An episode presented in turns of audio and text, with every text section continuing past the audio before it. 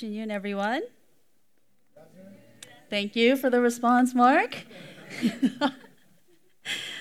Well, we have had a whole month of guest speakers. It's been a really good, come on, the Lenny Hernandez and Dave from New Jersey, and it's just been such an amazing, really, really, really good month. But I just realized we're in the second month of the new year in February, and today, this is my first message to you all, speaking to you for the first time in this new year. And if you came to PPP, the Passionate Pursuit of His Presence, we do that. We do prayer every evening during the first week of the year. Pastor Q and I, we shared from our hearts, very, very brief, they gave us 5 minutes or something like that to just kind of whet your taste buds for this, but a very brief word about what God has placed on our hearts that is to be emphasized, or what God is speaking over, particularly this community, over Hope Church.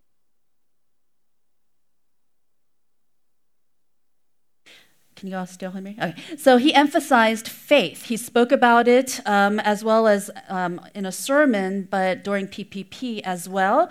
And the phrase that he kept saying over and over again was, by faith. By faith. And then Pastor Dave spoke on it, and it just was really working out that it was by faith. This year, there's something about faith, by faith. For me, the word that I was getting was the word action. It was the word action.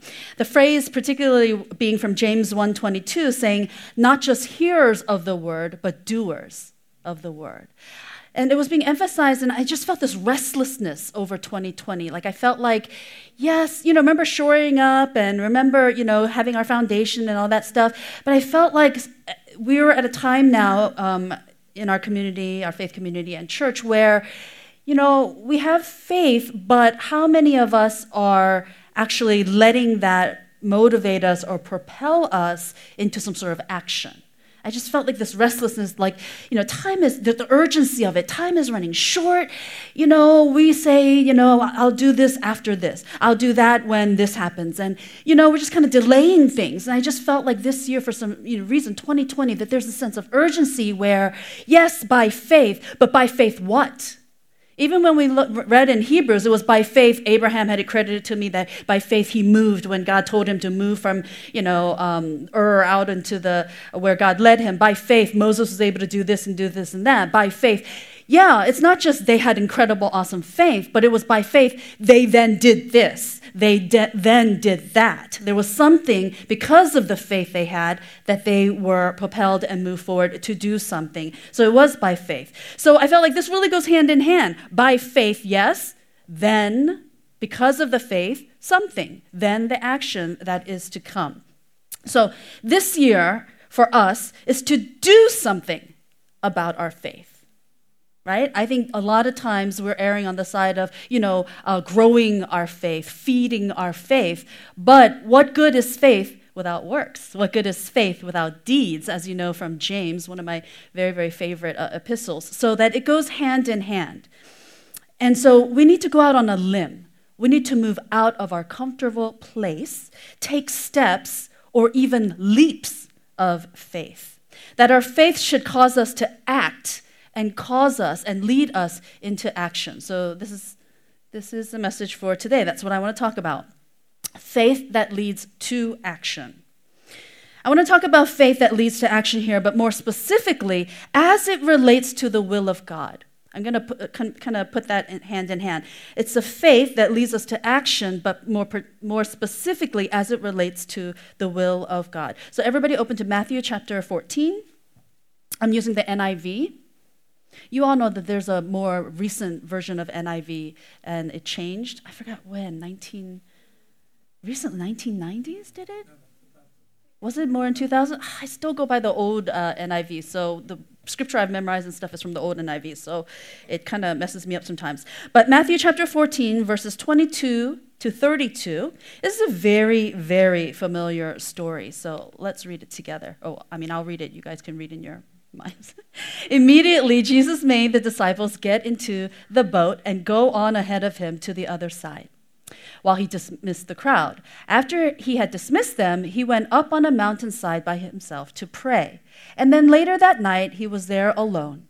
And the boat was already at a considerable distance from land, buffeted by the waves because the wind was against it. Shortly before dawn, Jesus went out to them, walking on the lake.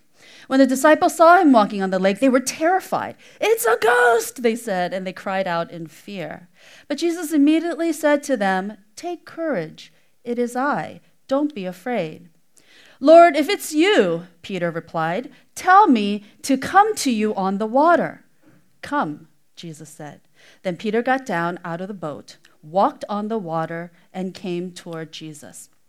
But when he saw the wind, he was afraid, and beginning to sink, he cried out, "Lord, save me!" Immediately, Jesus reached out his hand and caught him. "You of little faith," he said, "why did you doubt?" And when they climbed into the boat, the wind died down. Now, like I said, this is a very familiar story. And Peter, he just amazes me. He absolutely amazes me.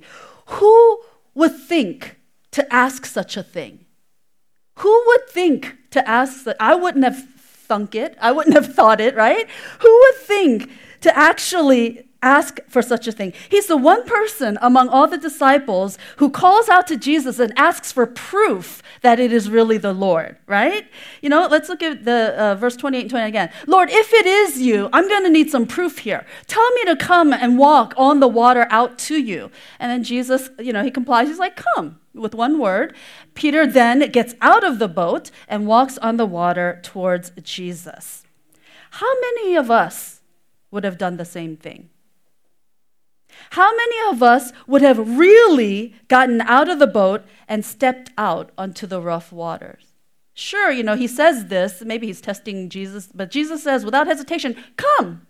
And then, you know, if I was Peter, how many of us would be like, "Okay," and then, you know, you see the water and everything, there's waves and, you know, how many of us would actually then be able to take that step out and step out into the rough waters below? It took courage and a huge step of faith on Peter's part to do this. Because first, he had to believe that it really was Jesus out there and that it wasn't a ghost like the others thought. They were like, "It's a ghost," you know, they don't know. There's just kind of a wispy figure out there and, you know. And so first, it took him having that belief. He believed that it was Jesus out there. Secondly, he had to believe that he could actually walk on the water. Just because Jesus says, "Come," he had to believe that when he steps out of the boat and puts his foot down on the water, that he was actually going to walk on it simply because Jesus says, "Come," one word. Now, what were the other disciples thinking? What were they doing? You know, this is kind of, you know, you got to picture the whole thing like it's a movie. What do you think the other disciples were thinking? What do you think that they were doing? Of course, it's much more comfortable and safer to stay in the boat, right? And the others may be thinking, they may have thought, "Okay, oh, sure, it is Jesus. Oh, yeah, oh, I recognize him now. It is Jesus. But I don't need to do something crazy like Peter. I'm all right. I'm right here where I am. I see him. That's Jesus. You know, but I don't need to do something crazy like Peter and step out into this water. It's safer in here." But Peter put his trust in Jesus, and he had faith. He risked it all. He risked it all, and he took a step of faith, literally a step of faith, and he left the boat. And because he did that, because he took this step, he has done what no one else in the world throughout all of history has done. He actually walked on water. No one else. He goes down in history. He goes down in the, you know, in the Bible. People, I'm preaching about it. You read stories about it. We tell our kids Bible stories about it. You know, we learn it in church. He has done what no one else has done after Jesus, and that is he actually walked on water. But that's not the end of the story, sadly. We know Peter being Peter. So now he's taken this step of faith, and he's walking towards Jesus, and then what happens? Well, he begins to sink. Why? Why does he begin to sink? Because he starts to get scared. Has that ever happened to you where you start to do something and then in the middle of it, you start to have doubts? Like, maybe this wasn't such a good idea. Who knows, right? Have you ever done that? You start out doing something. It's seemed like a good idea at the time. And then in the middle of it, you're like, oh man, maybe this wasn't such a good idea, but then it's too late. I still remember my first roller coaster ride at King's Dominion when I was in 3rd grade. Do they still have the Rebel Yell? Yeah. They do? Oh my gosh, 3rd grade, that was like 1970 something. Anyway, but the Rebel Yell was the first, the big deal roller coaster, and it has that huge, drop, right? And so, you wait in line, and they were like, I was with older people, and they were like, it's not so bad, it's just a roller coaster, you can't come to King's Dominion without riding this, and so, and then you get in, and then it starts to climb, and you see below, and then you're like, this was not such a good idea, and then, of course, you do the plunge. So I remember, sometimes we're right in the middle of it, but it's too late, and it's not such a good idea. Peter takes his eyes off of Jesus, who is standing there waiting for him. Instead of focusing on Jesus, Peter looks around. He notices the rough waters churning under his feet. He notices that water. He feels the harsh wind buffeting against his body. There's all these gales of wind, and he's fighting it probably, while trying to get to Jesus. And he starts to realize maybe this wasn't such a good idea. And he probably is thinking, hey, people don't walk on water, and the doubt starts to happen. He becomes afraid, and his faith falters. And what happens? He starts to sink. But then Jesus quickly reaches out, grabs him, saves him, and brings him safely into the boat. Jesus is not going to just let him sink there and be like, this is a test, and just watch him sink lower and lower. But Jesus quickly reaches out, grabs him, and pulls him into the safety of the boat. But Jesus also doesn't let him get by without rebuking him. Jesus says to Peter, "You of little faith, why did you doubt?" So Jesus does get his one-liner in. You of little faith, why did you doubt? Hebrews 11:1 says, and it defines faith this way, "Now faith is confidence in what we hope for and assurance about what we do not see." That's the newer NIV. I memorized it. Now faith is being sure of what we hope for and certain of what we do not see. So some of you guys may have memorized the older version. But this is the definition of faith. And oftentimes our problem is that we lack faith.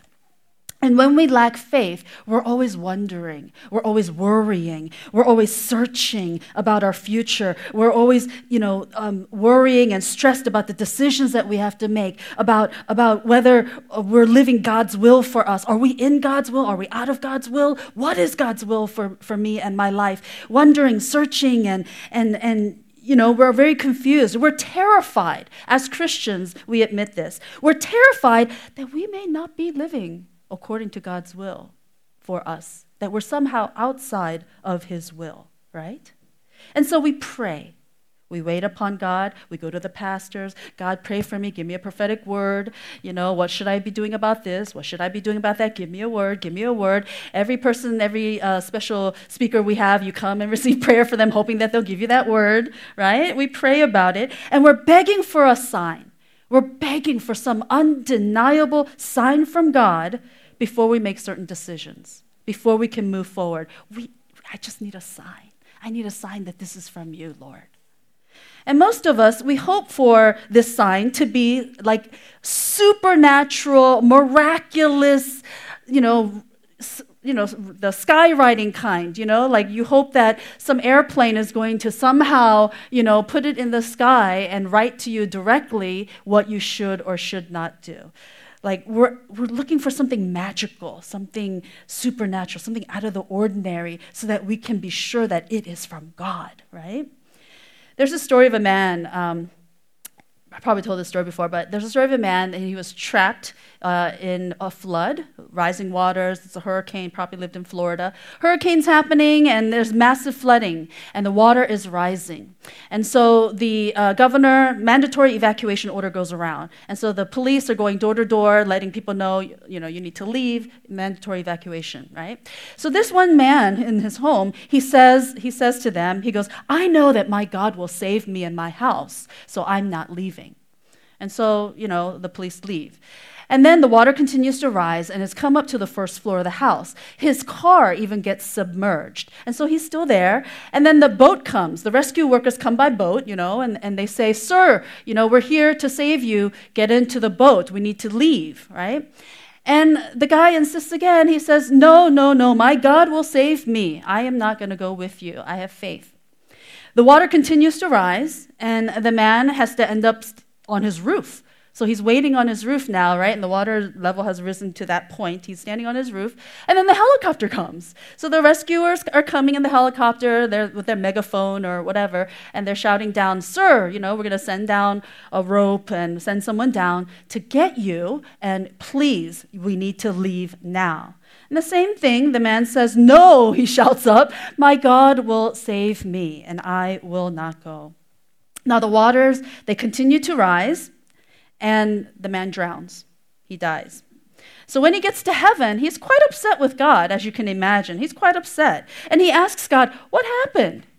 Didn't you see me down there? Didn't you hear me? Didn't you see my great faith?" And God replies to him, "What were you waiting for? I sent the police with the evacuation order. I even sent the boat. I even sent a helicopter. What were you waiting for?" And so when I read this illustration, the story, I was thinking, I think that's how we are a lot of times, right? We wait and we wait and wait. And we pat ourselves on the back saying, "Oh, I have faith. Yeah, I have great faith that moves mountains, so I'm going to wait. God's going to deliver me from this." When there are things happening, maybe ordinary means, it's not going to be some rope that falls out of the sky from heaven, that lifts you, or you're going to suddenly see angels float down and lift you up and save you. But all these different means, and this man says, "What happened? I waited and waited for you." We've heard so much that our God is a God of miracles that I think we often forget that he's also the God of the ordinary, right? We're always looking for that wow factor. We're always looking for that supernatural. It can only be from God because that is just not normal. That's not natural. We're looking for these things. So we forget that God is also the God of the ordinary. He can use the ordinary. Sometimes we're so focused on waiting for a sign to make sure that we're doing things according to his will that we often end up doing nothing at all. We often end up not moving forward or taking any action at all. We're immobilized because we're still waiting for that sign. Even if we have received certain signs, we're just waiting for that sign. There are times when God clearly does give us a sign, but we choose to ignore it, or we choose not to see it. Has that ever happened to anyone? Where God does give a sign, but we choose not to see it. Or we do see it, but what do? "Give me a second sign, God. Give me a second sign to confirm that first sign. Come on, give me a second sign. Then I'll know it's from you. I need a confirmation of that first sign." Right? How many of you guys? We've all done that. We've all been there. Now, I'm not saying we shouldn't pray. I'm not saying that we should seek signs.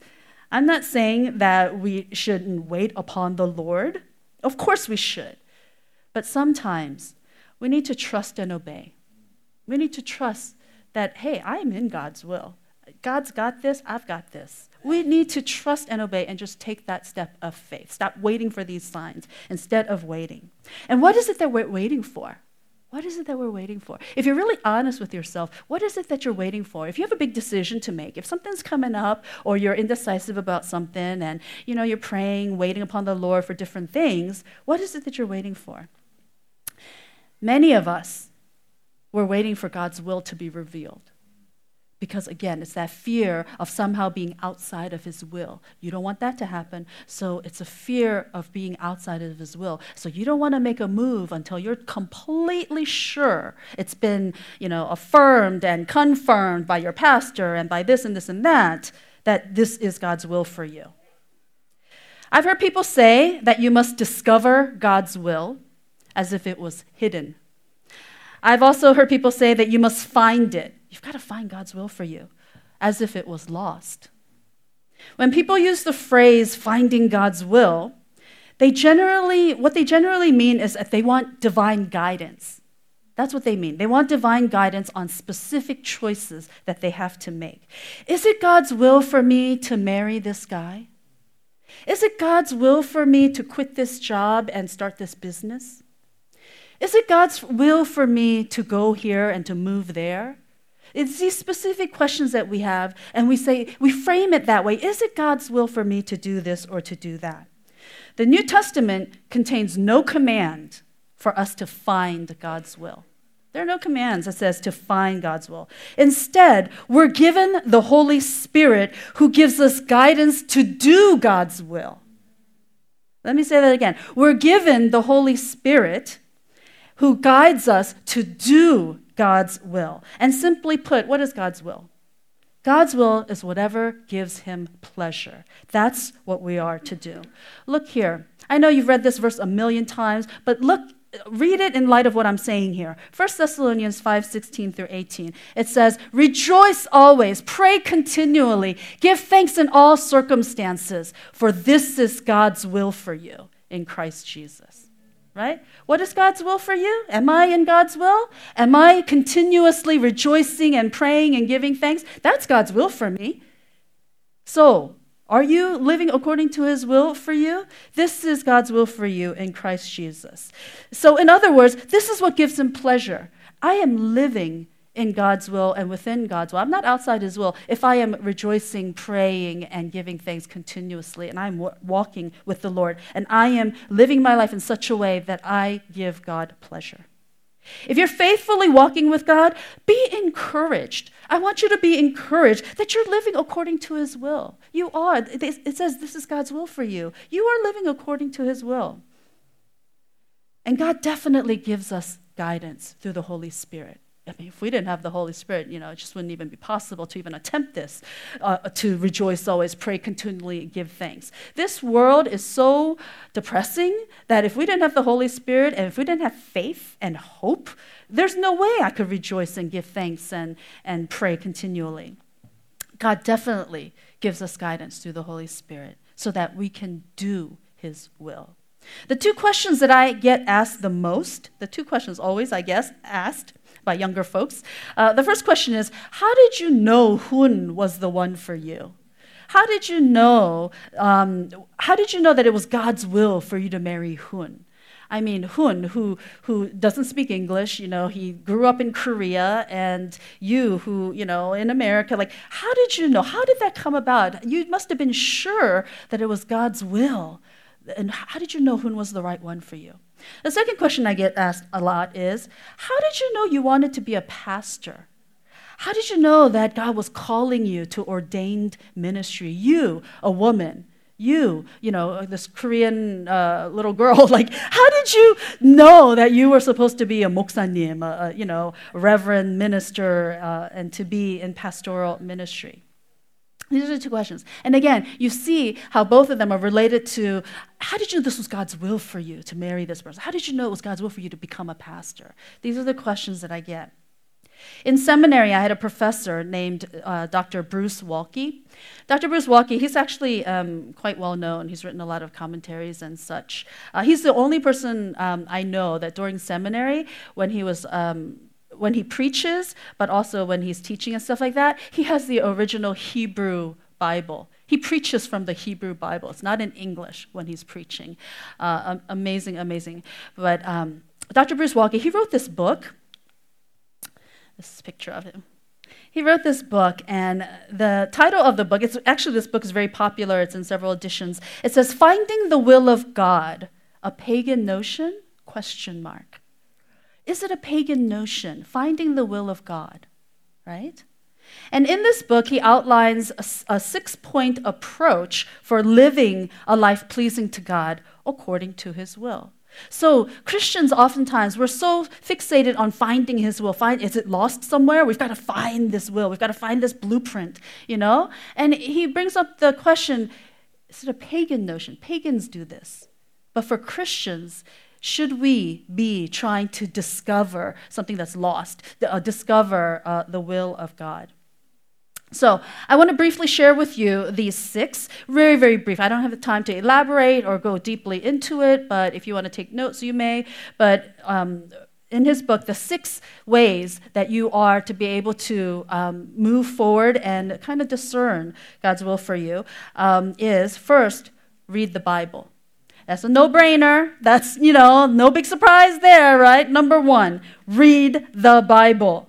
2 Timothy 3:16-17, as you know, another well-known scripture. All scripture is God-breathed and is useful for teaching, rebuking, correcting, and training in righteousness, so that the servant of God may be thoroughly equipped for every good work. So scripture is given to teach us. It's given to instruct us on life so that we may develop skills, that we can gain knowledge and insight for living. Really, the Bible is our manual. Really, the Bible is God's love letter to us. Really, all what we need to know is all there. It's the living word there, and it's living, and active, and it's not a dead, some sort of a historical history book. It gives us insight for living. So, for any decisions that you're contemplating, see what God is saying to you through His Word. I know, it's a novel idea. Don't call up your pastor. Don't text a message. Don't, try to go after different prophetic people with gifts. And, I know, crazy. But look at the Bible, read the Bible, and see maybe what the Bible is saying to you. What is God saying to you through His Word? Secondly, consider the desires of your heart. Consider the desires of your heart. The Holy Spirit puts desires in us. If it is true that my body is a temple, indwelling of the Spirit, and the Holy Spirit within me, we're working together here. When you're walking close to the Lord, He shapes your character. He shapes your attitudes. He shapes your likes and dislikes. He shapes your desires so that it corresponds to His. Let's say that you were living in sin and just a very sinful life, a life of debauchery and things like that. If you were walking closely and intimately with the Lord, those former things that I used to say or do or places I used to go or whatever, it's going to be less and less appealing to me when I am really intimate and just really close and walking with the Lord, right? He is shaping my character and my attitudes so that those things are less attractive. Those things are just going to, fall away, and I'm not going to desire them anymore. So if you are walking close to the Lord, examine the desires of your heart. Consider them. It just may be from the Lord. Psalm 37:4 says, "Take delight in the Lord, and He will give you the desires of your heart." If you truly are delighting in the Lord every day, if you are walking out, your life in the Spirit, if you're walking in the Spirit, you're just flowing, you and God, like this, then you are delighting in Him, and He will give you the desires of your heart. But again, you think those desires are going to be some basic, carnal, sinful, horrible desires? If you're delighting in the Lord? No. The desires in your heart are shaped. The attitudes and those things, likes and dislikes, are being shaped by God, by the Holy Spirit. So think, what has He given you a heart for? Think about it. What has He given you a heart for? Don't just discount it. Thirdly, now here it is. Seek wise counsel. I kept saying don't text your pastors, but seek wise counsel. That is one of the ways. See what God is saying to you through His people. Yeah. What is He saying to you? People such as could be your pastors, teachers, mentors, even your parents. I can't tell you how many times, my mom is a very God-fearing, holy woman of God, and growing up, she would tell me things and give me advice or counsel me in certain things, and of course, I wouldn't listen, thinking that I was smarter than her, wiser than her, right? And then it always comes to later bite me in the butt. So, it could come from our mentors, it could come from our parents, it can come from our friends. It can come from other mature Christians who can keep us accountable. And that's the key. People who know us, who can keep us accountable. I am all for the prophetic word from, people like Chris Vallotton or Sean Boltz or, various well-known, famous prophets. I am all for that, right? But where's that accountability? They come and give you a word and move on. But the people who know you, who are going to see you, they have a word for you, and then next week they see you, There's that relationship where you know them, and they can give you that accountability. Fourthly, look for God's providence. God's providence. It's the stuff that we cannot control. God's providence. We cannot control it. Providence means that God is active, that currently, even right now, God is active in the world and he is at work in our circumstances, that he is active and working in the circumstances of our lives right now. He is not just far distant, far away like this, watching what's happening with a curious eye, but that he is in it with us, that he is active and moving still, right? And some people think of this, God's providence, they call it chance. Oh man, that happened by chance. Some people even call it coincidence. You know what I'm talking about? Some people chalk it up to, that's such coincidence, right? Some people will call it karma. Right? They'll say, this happened, so then this will happen, that it's a karma thing. Or some people think that it was accidental. Oh man, purely by accident, I was doing this and then this happened. So people have different ways of, naming it, whether it's coincidence, chance, karma, accidental, things like that. But it's God's providence at work. God's providence in your particular situation, creating those opportunities or closing them. A lot of people discount the second part. They say, God is creating opportunities for me, right? But what's the other part too? He could be also closing doors for you.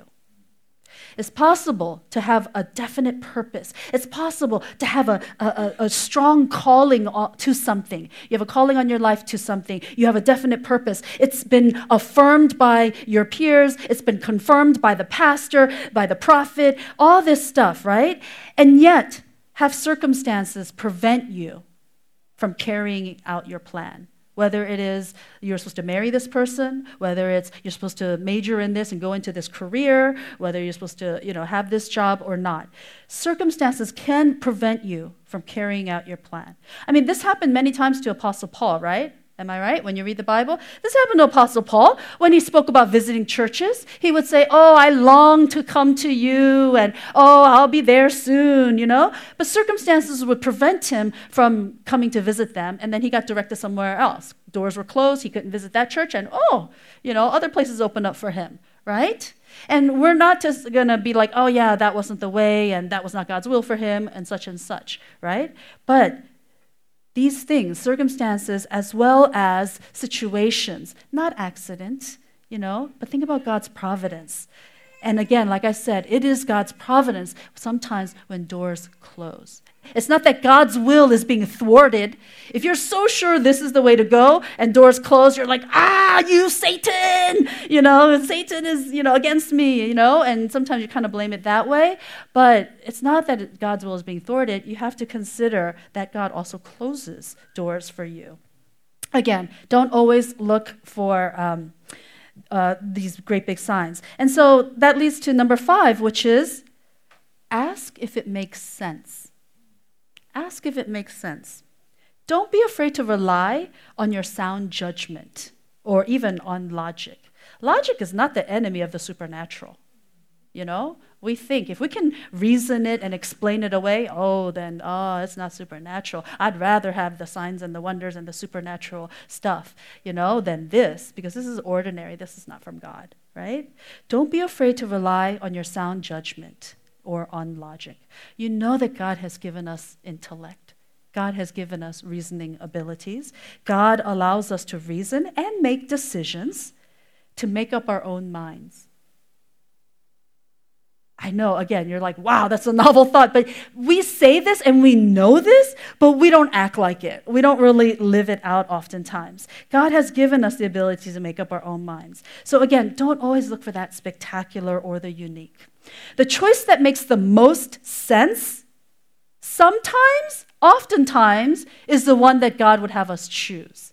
Do you know what I'm saying? The choice that makes the most sense oftentimes is the one that God would have us choose. Sometimes Christians think that the harder, more difficult road is always the one that God prefers. Do you know what I mean? You're like, I got to take up my cross daily. The Bible says I'm going to suffer persecution. The Bible says you will have many troubles in this life. I'm going to suffer. So when you have choices between two things, like opportunities come up, I think a lot of us, we do take those verses seriously and we say, I must suffer. Right? Let's say, you're offered a six-figure job in New York City, It includes an apartment in Manhattan, you know, six-figure job, or another job opportunity comes up in Boise, Idaho. I don't know, Boise, Idaho, okay? Nothing against Idaho, people. Nothing against Boise, Idaho, but let's just say, right? And you're thinking, wow, this is an opportunity of a lifetime. Oh, my gosh, but New York, this is a sinful city. Oh, New York, you know, I don't know if that's where God's calling me to be. You know, I'm just saying, just using as a, you know, kind of funny example too. But you think, Boise, oh, I would never choose willingly to go to Boise, Idaho, right? And then you think, you pray through it, and you're like, and, you know, we like to play the martyr. We're like, I know God wants me to go to Boise. Yeah, I'm going to have to suffer. You know, that's what the path God wants for me. You know, a lot of times we do that. We don't think that God really wants good things for us, or we don't think between those two that, yeah, God, you know, six-figure job or whatever, this is for us, as opposed to this one, because we have this mentality of, as Christians, of course, you know, we got to take the lesser and we've got to suffer and such things, right? The holy choice is the one that has us suffering, we think, right? And we choose to be martyrs. And now, having said all that, the last one, number 6, this is number 6. There is always room for the divine intervention, right? I said, stop looking for these incredible, supernatural, amazing, magical signs, but number 6, there is always room for divine intervention. As believers, we're always open to it, and yes, we do seek it. Not just being open to it, but we go after and we do seek it. But we cannot, what I'm trying to say is, we cannot depend on only the miraculous and the supernatural. Because some of us, what we deem miraculous and supernatural, we never see it. And then we get disappointed. And we say, what's wrong with me? I see God doing incredible supernatural, miraculous things, you know, in this person's life. But what about me? Maybe I'm not a Christian. Maybe I'm not a good Christian, right? You start to compare and you start to have these thoughts, right? So what I'm saying is we cannot depend on only the miraculous and supernatural, the big skywriting kind of stuff. When they do happen, it's awesome. When they do happen, it's a celebration, right? It is awesome for sure. But don't wait for these signs to happen before you take that step of faith. You don't have to wait. Let me conclude by asking you all this. The praise team comes up. Let me ask you this. Where are you right now? Where are you? Ask yourselves this question. Where are you right now? Are you safely inside the boat with the other disciples? Or are you boldly walking on the water right now? Like, you are doing it. You are walking on water. You are confident that you're in, you know, God's will, that you're living God's will for you. You are confident, and you are doing it. You're walking on water. Or have you been walking on water, but now you feel like you're sinking? Now you feel like you're sinking. You're like, oh, man, distractions, you know, testing, trials, hardship comes up. You're not so sure anymore. You're not so sure. You're out there on the water. You took that step of faith, but it wasn't what you thought it was going to be. And so now you're starting to sink. Trust Him. Trust Him. Take that step. Trust Him. There's always a safety net. There's always a safety net. God is not going to let you drown. Always a safety net. When Peter started to get distracted, when Peter started to sink, what did Jesus do? Let him sink? No. Quickly, he reached out, grabbed Peter, and brought him out. Quickly. But while the other disciples were still in the boat being safe, it's only Peter that we read about. It's only Peter that we hear about, you know, that actually did what no other person did, walk on water. So trust Him. Trust that you are and fully knowledgeable of God's will for you and that you're rejoicing in that. And take that step. Have the kind of faith that will move you into action. What good is faith simply just to have it? I have faith. I have great faith. I have faith. Do you have faith? To move forward and to be able to put that faith into action and into works. So let's consider, just close your eyes for a moment and consider, where are you? Picture yourself, physically, literally picture yourself. Are you sitting in the boat? Are you walking out on the water right now boldly? Or are you sinking?